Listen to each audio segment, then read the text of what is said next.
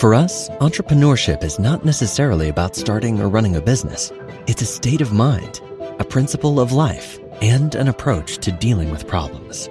This is Five, your university podcast on female entrepreneurship by the Munich University of Applied Sciences and the Straschek Center for Entrepreneurship. We strongly believe in diversity. It's just so much more fun and exciting. Diversity in food, in cultures, in places, ways of living, learning, creating, and doing things. It's this desire to explore that we all have in us to see new things. And yes, to be curious to look what's behind the next corner. Die heutige Episode ist eine ganz besondere Folge. Es handelt sich um eine gemeinsame Aufnahme des Podcasts Foundress und des Podcasts Five mit zwei Interviewenden, Franziska Mattner vom Podcast Five und mit mir, Karina Sopp, und zwei weiteren Gesprächspartnerinnen. Gegenstand der Episode sind das Exist Gründerstipendium und der Exist Forschungstransfer. Zwei Gründerinnen, Miriam Corcoran und Dr. Aurelia Engelsberger, berichten uns heute unter anderem über ihre Erfahrungen mit diesen Förderungen für innovative, technologiebasierte Gründungsvorhaben, die auf wissenschaftlichen Erkenntnissen beruhen. Aber wie kommt es überhaupt zu dieser gemeinsamen Aufnahme, liebe Franziska? Also wir beide, Karina und ich, Franziska, haben uns über den digitalen Exist Workshop Empowering Women Entrepreneurs kennengelernt und weil sich unsere beiden Podcasts mit einem ähnlichen Thema befassen, haben wir uns dann zur heutigen Kooperation entschieden. Und weil wir uns vielleicht alle noch nicht ganz so gut kennen, wollen wir uns jetzt erst einmal alle kurz vorstellen. Und ich würde sagen, Karina, sag doch mal ganz kurz, wer bist du? Na, ich bin Professorin für Entrepreneurship und Steuerlehre an der TU Bergakademie Freiberg und interviewe für den Podcast Foundress, den Podcast für, über und mit Gründerinnen. Dieser Podcast begleitet Gründerinnen über ihre unternehmerische Entwicklung hinweg und gibt so einen Einblick in ihre Erfahrungen auf dem Weg in die Selbstständigkeit. Genau, dann mache ich vielleicht schnell weiter.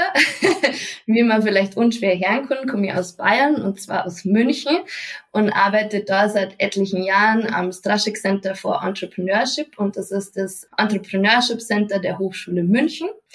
Und ich habe da schon ganz viele verschiedene Sachen gemacht, unter anderem einen Masterstudiengang Aufbau der Online-Schule und aktuell befasse ich mich sehr stark mit dem Thema Women's Entrepreneurship und Diversity. Und so kam der Podcast Five zustande, in dem wir immer inspirierende Gründerinnen interviewen und einfach so mehr Sichtbarkeit nur von Frauen in der Gründerszene schaffen wollen. Genau, und wer sind jetzt heute, wen haben wir eingeladen? Wir haben zwei super spannende Gründerinnen heute hier bei uns und freuen uns sehr. Ähm, vielleicht Miriam, start du noch mal ganz kurz. Wer bist du, was machst du, was macht dein Startup?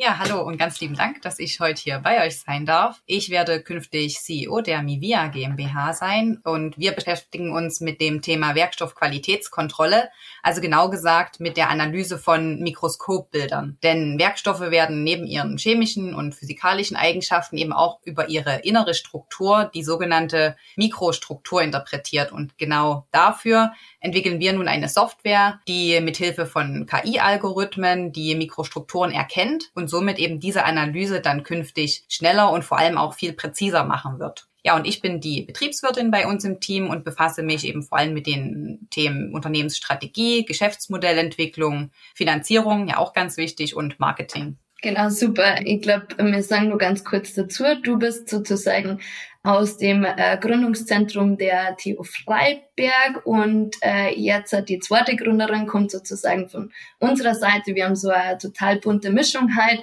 Aurelia, magst du auch ganz kurz sagen, wer du bist und was dein Startup ist und was die Ormain-Plattform so macht? Ja, sehr gerne. Erstmal danke für die Einladung. Ich freue mich, hier sein zu dürfen.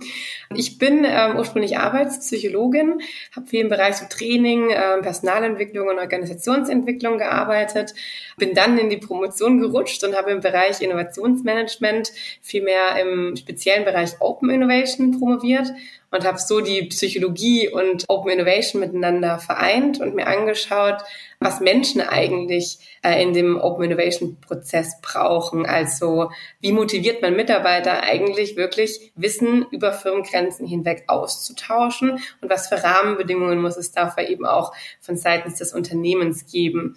Und zunächst hatte ich dann äh, meine eigene Beratung, die ein Consulting gegründet, habe aber dann schnell gemerkt, dass unsere Messinstrumente auch wirklich ähm, digitalisiert werden müssen. Und so bin ich jetzt dazu gekommen, mir ein Team aufzubauen, mit dem ich gemeinsam die Oman-Plattform gerade gründe. Und die Omen-Plattform bündelt eben unsere Tools, äh, mit der wir zum Beispiel das offene Innovationsmindset von Mitarbeitern messbar machen und auch den Wissensaustausch über die Zeit tracken können. Und somit können wir Unternehmen helfen, ein offenes Innovationsmindset zu etablieren. Genau, und wie auch schon gesagt, wir sind auch im, im SCE, im, im, im Straßig Center unterwegs. Wir sind Exist gefördert. Ja, genau, so viel erstmal von mir und äh, um meine Plattform. Ja, dann vielen Dank euch beiden für die Vorstellung. Und jetzt ist ja auch schon das erste Stichwort gefallen, Exist. Das sind beides Gründungen aus ganz unterschiedlichen Kontexten. Und trotzdem gibt es eine Gemeinsamkeit, nämlich die Exist-Förderung. Sie habt sicher verschiedene Herausforderungen bewältigen müssen auf eurem Weg und habt da unterschiedliche Förderer, Unterstützer gehabt, an den unterschiedlichen Hochschulen auch angesiedelt. Startest du bitte, Miriam, mit deinen Erfahrungen mit den Förderungen aus dem universitären Kontext heraus und wie da auch die Exist-Förderung reingespielt hat?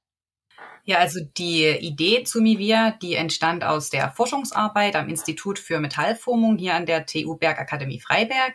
Und schon vor mehreren Jahren, als so langsam die Mustererkennung mit KI immer besser wurde, haben wir begonnen, eine umfangreiche Datenbank an Gefügebildern aufzubauen und als dann auch die ersten Industriekunden von der Idee erfuhren, war deren Interesse so groß, dass wir einen Prototyp entwickelt haben.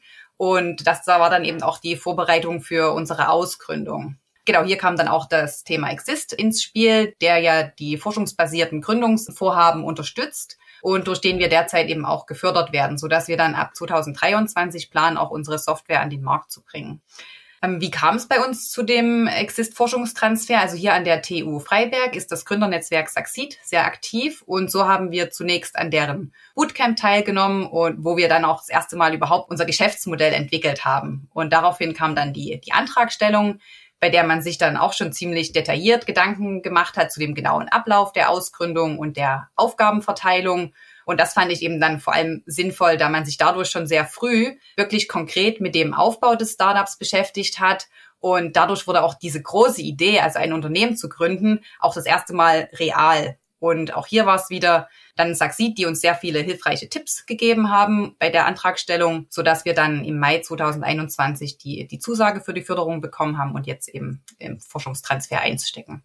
Und am Programm Founders habt ihr ja auch teilgenommen oder hast du ja auch teilgenommen. Das hat das Ganze dann begleitet. Das kam später. Genau, an Foundress-Programm nehme ich auch teil. Das hatte ich schon letztes Jahr entdeckt und dann durch die, die Antragstellung, genau, habe ich mich dann auch darauf beworben, Teilnehmerin zu werden in der aktuellen Klasse. Ich sehe das vor allem als einen sehr großen Mehrwert, dass man eben die anderen Gründungsinteressierten hier an der Universität, die vielleicht eben jetzt noch nicht konkret Gründungspläne haben, kennenlernen kann und auch sich ja vernetzen kann und gegenseitig auch motivieren kann und einfach zu zeigen, genau, dass man sich gegenseitig ja unterstützt. Ja, das hört sich nach einem sehr erfolgreichen Einstieg an, der auch von unterschiedlichen Gruppen begleitet war. Ne? Und das ist ja was, was in einem universitären Kontext sehr angenehm ist, ne? dass man mit verschiedenen Netzwerken in Berührung kommt, diese Forschungsförderung haben kann. War das bei dir ähnlich, Aurelia? Ähm, tatsächlich äh, war das bei uns ein bisschen anders. Ich äh, hatte ja zuvor in Australien promoviert und hatte erstmal sogar keinen Bezug zur deutschen Uni und ähm, auch nicht so der Gegend hier in München. Mir war das eher so ein persönliches Schicksal. Ich war während äh, ja während dem März 2020 äh, in Deutschland zu Besuch, ähm, noch während der Promotion und hinter mir haben die Grenzen zugemacht und ich konnte nicht mehr zurück nach Australien. Und dann war ich in Deutschland, in München und hatte dann hier auch angefangen, das, das Startup zu etablieren und aufzubauen und haben dann auch nach Fördermöglichkeiten geschaut.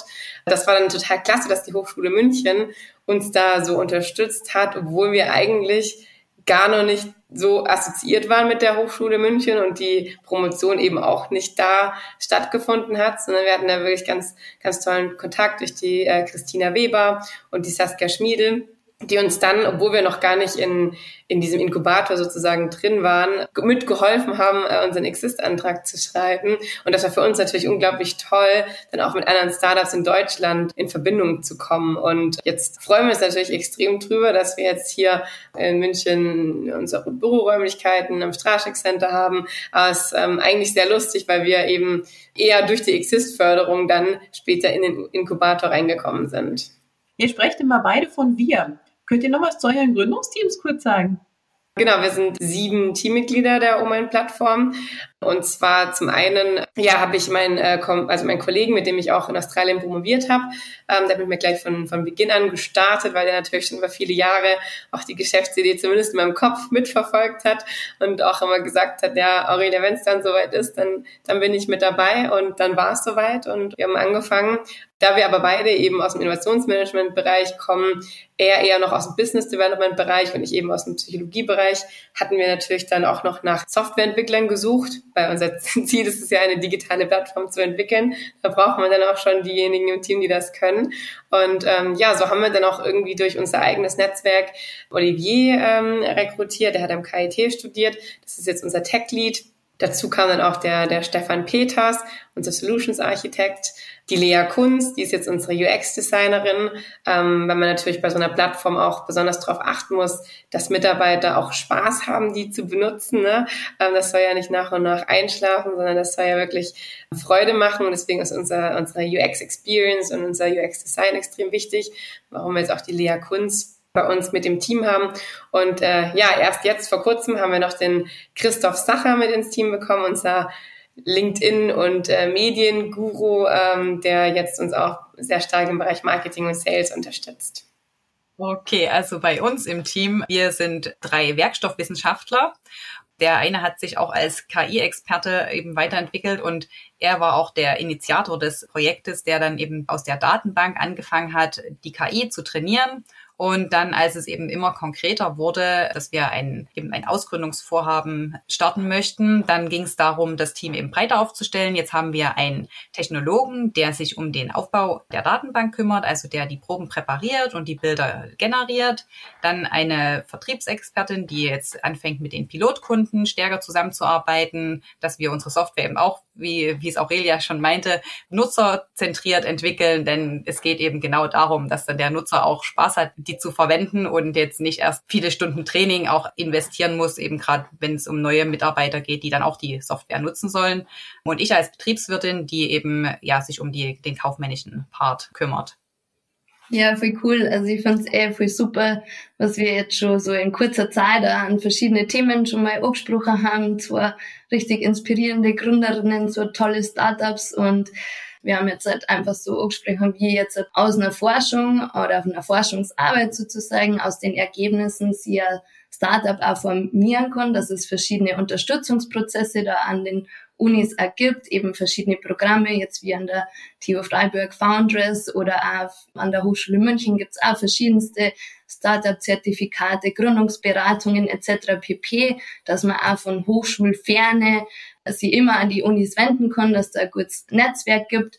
Und vielleicht nur mal ganz kurz so auf das, was bedeutet denn eigentlich jetzt, wenn man Exist gefördert ist, ganz konkret? Also was kriegt man da, wie lang geht das? Also so einfach ganz pra praktisch sozusagen für jemand, der sich gerade überlegt, ist sowas irgendwie für mich auch relevant und was bedeutet das denn überhaupt? Egal wer von euch gerade Bock hat, irgendwie kann einfach rein. Äh, kannst du vielleicht, Aurelia, sag du mal schnell irgendwie, wie, wie schaut's aus?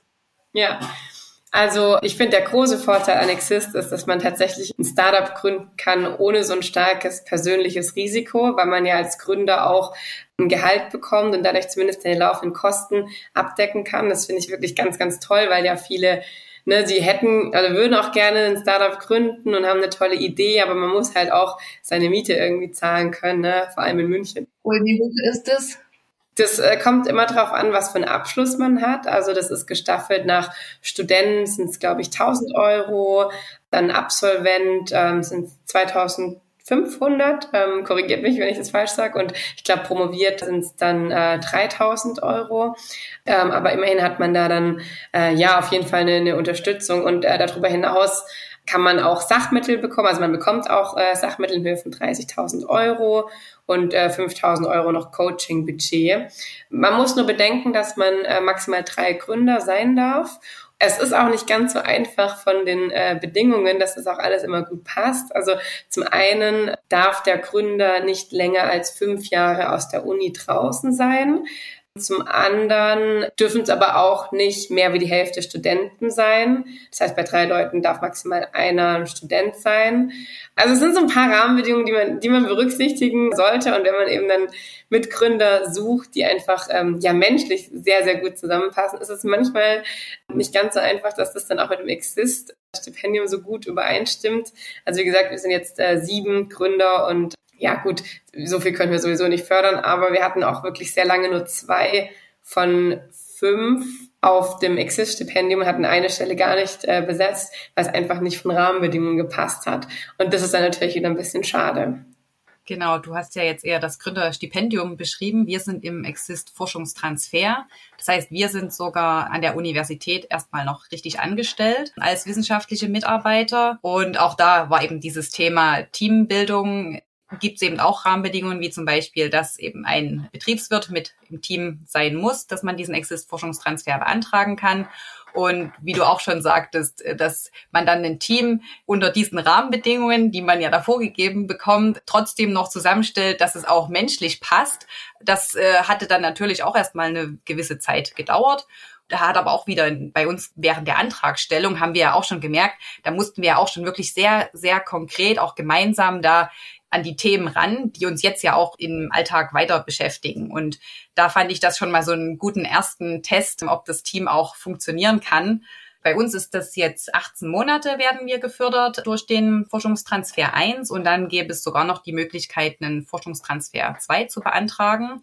Dann muss allerdings die GmbH schon gegründet sein. Also der Forschungstransfer hat eindeutig das Ziel, dass man den Businessplan erstellt, die GmbH gründet und das Produkt marktreif bekommt, sodass dann der Forschungstransfer 2 nur noch mal ja eine zusätzliche Unterstützung für die ersten Monate oder für das erste Jahr der GmbH sein kann. Na, jetzt hatte sich das am Anfang ja so leicht angehört. Ne? Haben wir von der Universität heraus gegründet und dann haben wir diese Exist-Förderung bekommen. Und jetzt zeigt sich, ne, es ist doch gar nicht so einfach, sondern man muss die ein oder anderen Hürden schon nehmen. Wenn ihr jetzt jemand anderen eine Empfehlung geben würdet, die vielleicht auch mit dem Gedanken spielen, solche Exist-Förderungen zu beantragen, was war das Kniffligste? Ne? Wo, wo würdet ihr jetzt anders herangehen? Also ich weiß jetzt nicht, wie es jetzt bei euch war mit der, mit der Antragstellung. Bei uns hat es wirklich extrem lange gedauert. Ähm, wir waren noch eine der wenigen Startups, die nochmal die noch mal eine zweite Runde gerutscht sind und auch noch mal so ein Revise and Resubmit machen mussten. Ähm, also haben dann nochmal Kommentare bekommen und mussten nochmal neu einreichen. Und es hat sich bei uns schon sehr, sehr lange gezogen.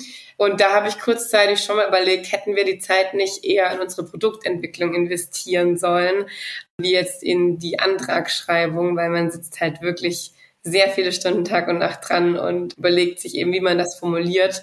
Und oft habe ich auch gedacht, naja, warum tun wir es nicht einfach und sind dann vielleicht irgendwie schneller auf dem Markt, wie jetzt lange Zeit für die Förderung investieren und nachher kriegt man es gar nicht. Das ist schon was, wo man sich, glaube ich, bewusst drüber sein muss, dass es schon viel Zeit kostet und auch eine sehr, ein sehr hoher administrativer Aufwand ist. Ne? Also müssen ganz viele Unterlagen eingereicht werden und ne, man ist schon sehr fremdgesteuert.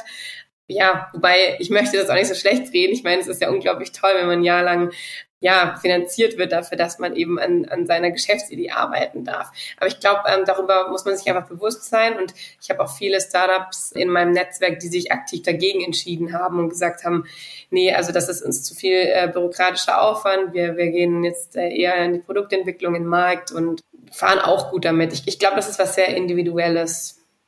Ja, und Aurelia, hast du nicht das Gefühl, dass bei Omind dann durch die Antragstellung allein auch vielleicht das Geschäftsmodell nachher fokussierter war oder dass es die Gründung schon auch ähm, befördert hat, inhaltlich, über die Bürokratie hinaus?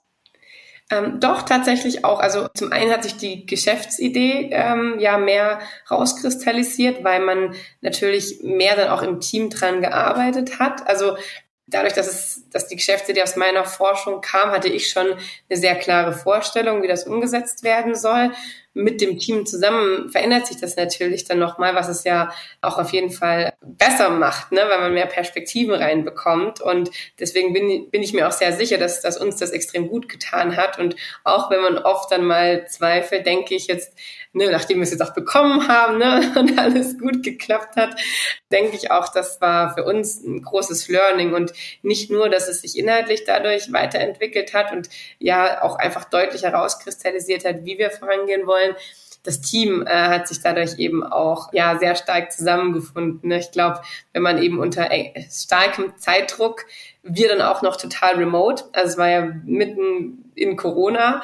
Äh, wir haben uns alle noch nie gesehen, haben aber irgendwie an eine Geschäftsidee geglaubt und haben halt alles da reingegeben, was wir haben. Und ich glaube, das ist schon ein, ja, eine sehr, sehr starke Grundlage, äh, warum wir jetzt auch heute so, so eng und gut zusammenarbeiten. Also sozusagen aus der Herausforderung wieder was Positives gemacht. Das ist, denke ich mal, eine Charaktereigenschaft, die jeder Gründerin, jedem Gründer irgendwie hilft. Vielleicht, Miriam, sag doch mal ganz kurz, mach mal einen kurzen Sprung. Was hat die überhaupt so oder was motiviert die zu gründen? Also wie, wie kam diese Idee? Ich meine, schreiben ja viele Forschungsarbeiten, die dann irgendwie in der Bibliothek verstauben oder so, aber zum sagen so, hey, vielleicht ist da irgendwie Potenzial und vielleicht kann ich damit irgendwie am Markt was machen. Also was motiviert euch beide zum, zum Gründen? Ja, also ich bin aufgewachsen in einem mittelständischen Familienunternehmen. Deswegen war dieses Thema Gründen und Unternehmertum für mich immer präsent, halt mit seinen Vor- und auch Nachteilen. Und gerade deshalb habe ich mich eben auch erstmal bewusst dafür entschieden, Konzernluft zu schnuppern und habe eben da auch erst in der Luxushotellerie und bei den Big Four gearbeitet.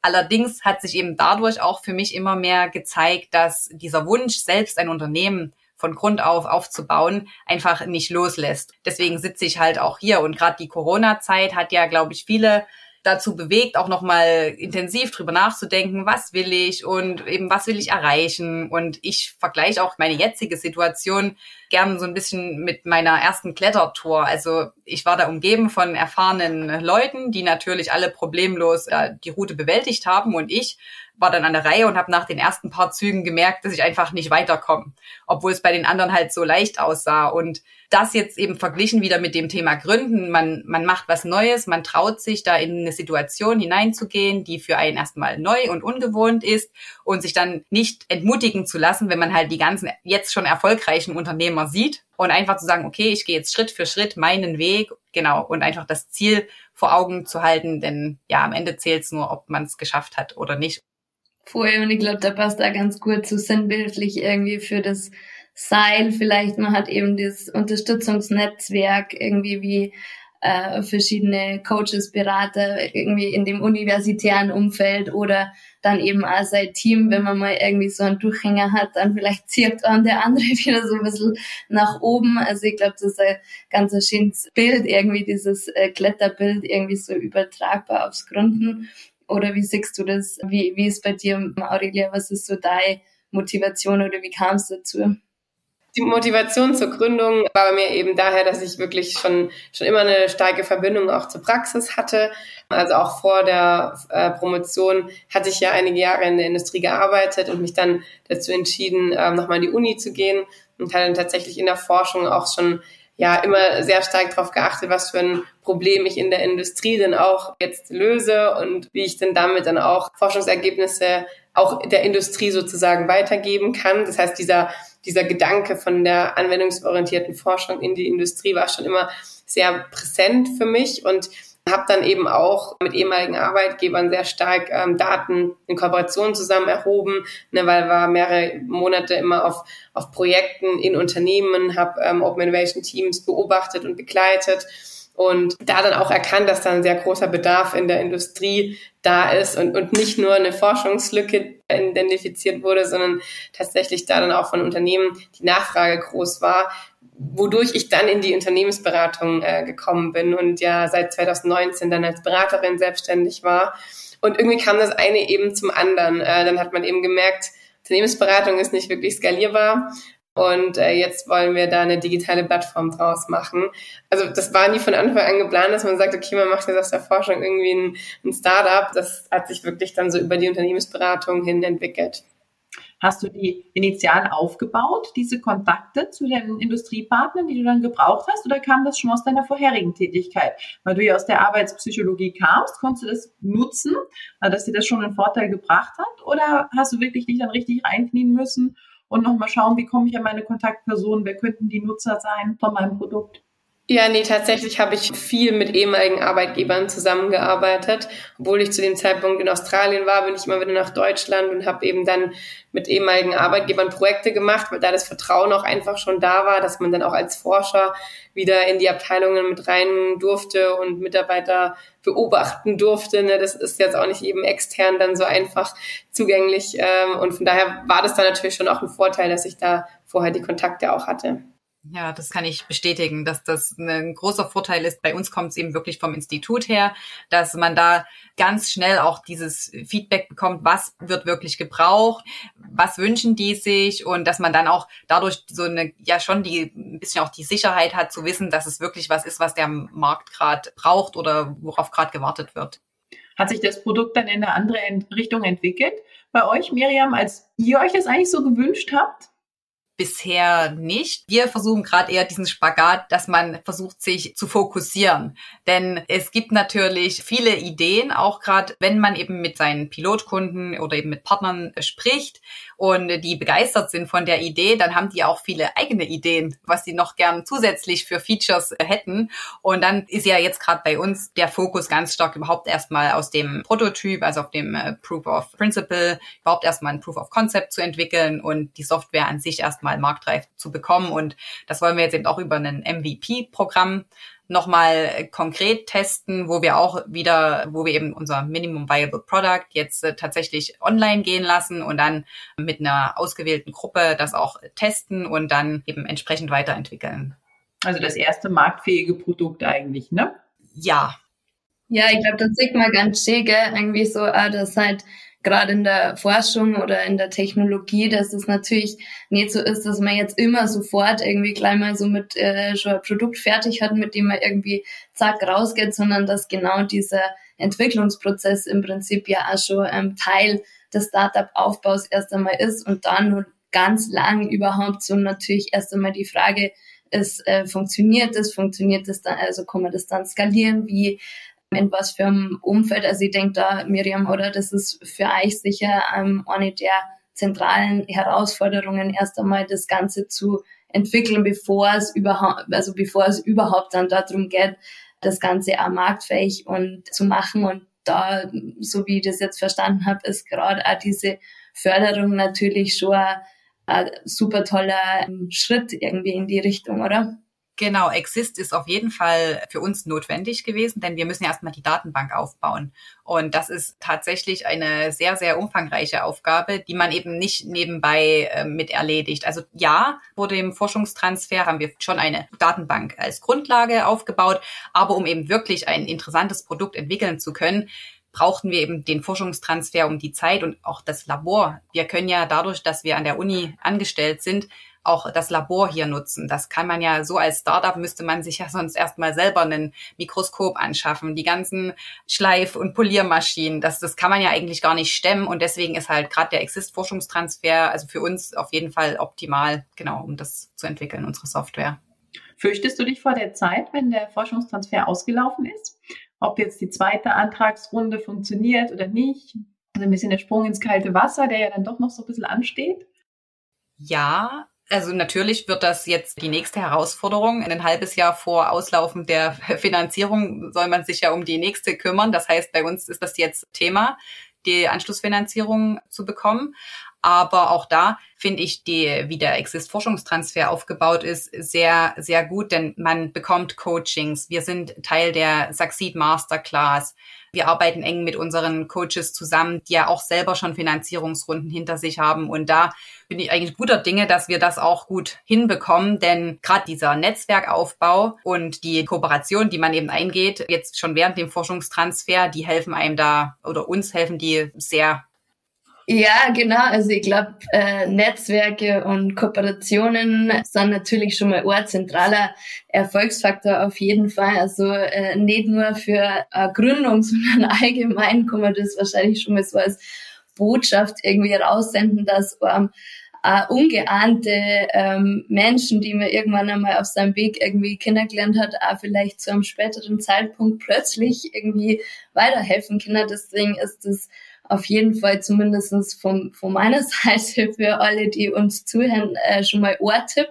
Bleibt immer offen und vernetzt euch irgendwie gut mit verschiedensten Menschen auf eurem Werdegang und der Podcast 5 ist ja sozusagen der Name entsteht eigentlich daraus, dass wir immer so dieses Thema 5 irgendwie unsere Top 5 oder so äh, mit drin haben und vielleicht steigen wir da mal ganz kurz ein. Was sind denn vielleicht von eurer Perspektive so, wenn ihr so überlegt, okay, ihr seid jetzt schon länger so in dieser Selbstständigkeit, im Gründungsprozess und angenommen, ihr datet jetzt eurem Vergangenheits-Ich sozusagen so oder an unsere Zuhörerinnen ähm, so fünf Tipps, die ihr sagt so für angehende Gründerinnen, was ist denn da essentiell?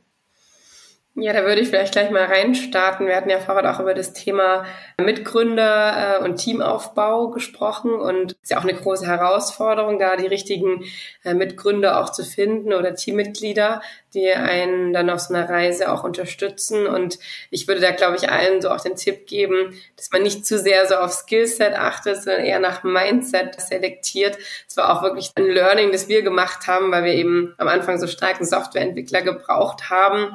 Und dann haben so verzweifelten Softwareentwickler gesucht und haben aber irgendwie auch Leute dann gar nicht berücksichtigt, die eigentlich so super gut ins Team passen. Und ja, mittlerweile ist das bei uns irgendwie anders, dass wir eher sagen, okay, wir stellen wirklich die, die Leute ein und die, ja, die einfach das gleiche Mindset haben wie wir, in die gleiche Richtung gucken, die gleiche Vision haben und ja, ganz ehrlich, ähm, auch Coden lernt man, wenn man es lernen möchte, sehr gut, äh, dann auch über Kurse und YouTube-Videos und wie auch immer, wenn äh, der Wille da ist. Und da würde ich einfach nochmal jeden ermutigen, äh, nicht unbedingt nur nach den Fähigkeiten zu rekrutieren, weil man kann noch, ja, die besten Mitgründer haben fachlich. Wenn die nicht an die gleiche Vision glauben, dann wird das trotzdem schwierig. Das ist so Punkt eins, äh, der mir sehr am Herzen liegt.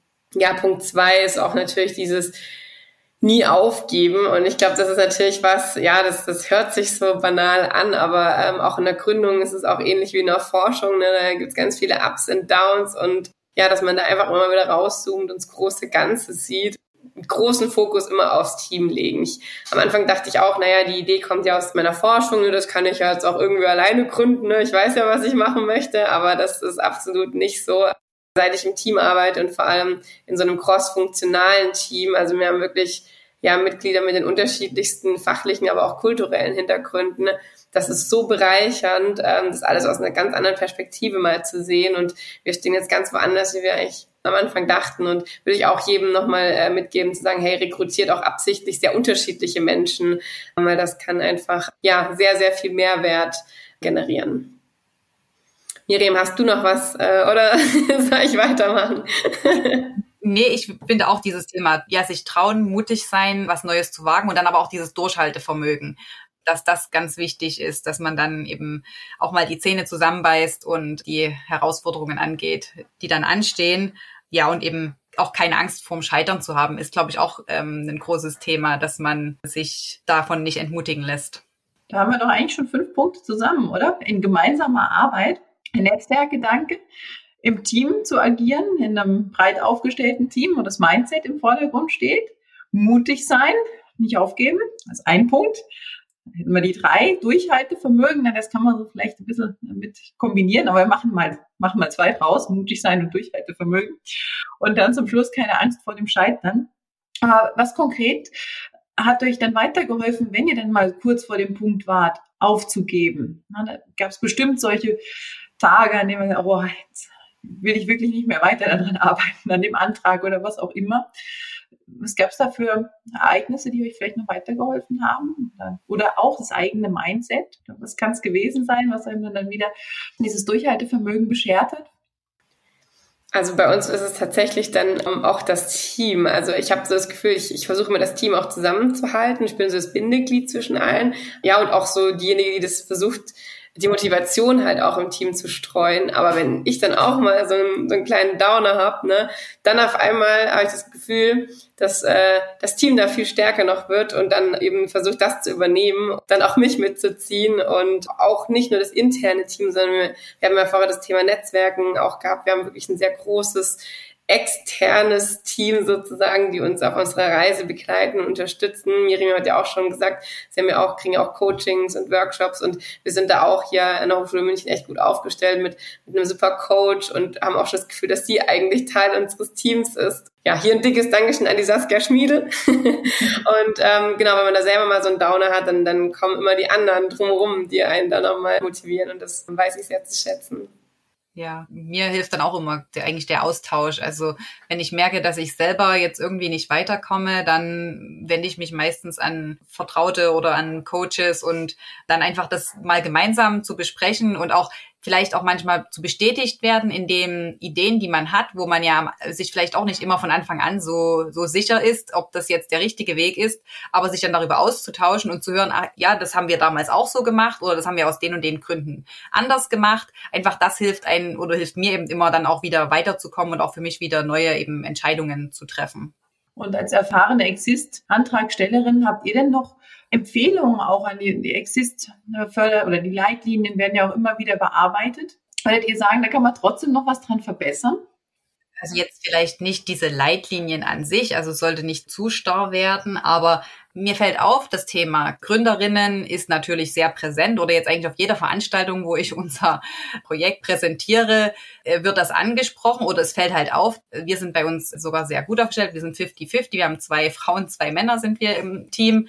Und es fällt halt auf, dass das immer dann sofort Thema wird. Denn wenn man sich dann umschaut, ist es doch so, dass die meisten anderen Startups doch eher von Männern dominiert werden. Und das jetzt nicht unbedingt als Leitlinie oder nicht unbedingt, dass das jetzt eine Pflicht wird bei Exist, aber einfach, dass man auch die, die Gründerteams, die mit so einer Idee ja an die Gründernetzwerke herantreten, dass man die vielleicht von Anfang an sensibilisiert und auch vielleicht ermutigt, eben auch Frauen mit in das äh, Gründerteam aufzunehmen.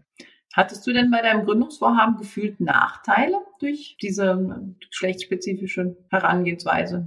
Keine Nachteile, nur eben, es wird einem dann manchmal noch, noch mehr bewusst, als es im Alltag eben bewusst ist, mhm. wenn man dann als einzige Frau eben da pitcht oder es ist halt noch ein Thema. Ja, ich finde, da ist auch der Punkt irgendwie, den Aurelia vorher gesagt hat, also das finde ich ein echt wichtigen und super Punkt, also was diese Teamzusammensetzung anbelangt und wie eben verschiedene Diversitätsmerkmale, egal ob jetzt Geschlecht oder Herkunft oder etc., fachlich oder persönliche Persönlichkeitsmerkmale oder Arbeitstypen, so dass es halt, dass man das zumindest überhaupt sich als Punkt mit irgendwie in diese Anfangsphase mitdenkt, weil ich denke, das ist halt, manchmal ist halt mehr so äh, dieses typische Convenience-Sampling oder so beim äh, aber der Teamzusammenstellung, ah ja, meine zwei Spätzeln an der Uni, ja, mache ich halt mit denen jetzt irgendwie was.